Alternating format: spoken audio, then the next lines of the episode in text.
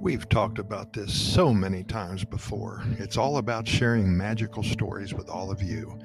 And our mission here at Costa Rica Pura Vida Lifestyle podcast series number one, our stories must make you feel good after reading or listening to them.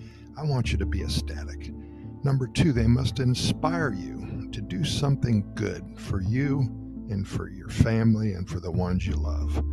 Number three, our stories must persuade you to learn more about Costa Rica. There's so much to learn. Number four, they must guide you deep into your daydreaming phase. I think this is the number one reason why we do this because daydreaming is such a pleasure. It's a release for all the stresses that we go through every day. Finally, our stories must energize and stimulate your need to learn more about the Pura Vida lifestyle here in Costa Rica. Because I guarantee you one thing when you learn everything there is to know about the Pura Vida lifestyle, you're going to want to come here. So start your day right here, seven days a week. There's so much good news coming out of Costa Rica. We're going to share a little slice of life right here, right now, just me and you. This is for Wednesday, September 7th packing their bags, taking the dog to Barry's sister's house, stopping by work to pick up their laptops. It's time to go to Costa Rica. I was talking with a good friend of mine yesterday morning, and he and his wife live in Seattle, and they needed a getaway big time. They are both in the engineering field. I think it's called materials engineering.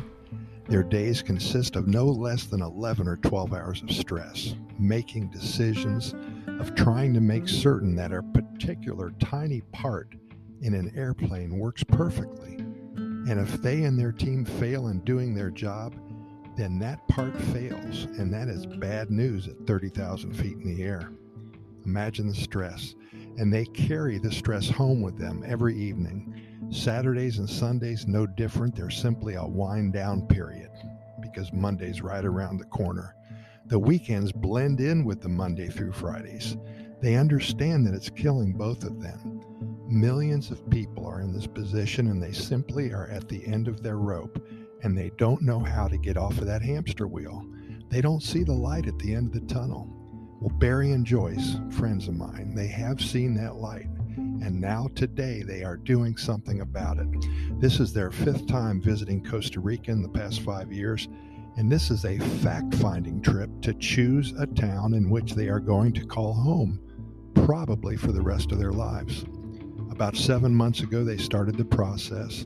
Slowly, they are both setting themselves up to transition into digital nomads, training their long days at the office for a home office set perhaps close to Manuel Antonio National Park or at the base of the Arenal volcano they're also thinking about the Playas del Coco, Tamarindo as well.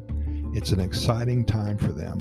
They are just too young to retire. I believe they're in their 50s. Their child is out of college and works from home. In fact, Sarah may just join her parents in Costa Rica for six months out of the year.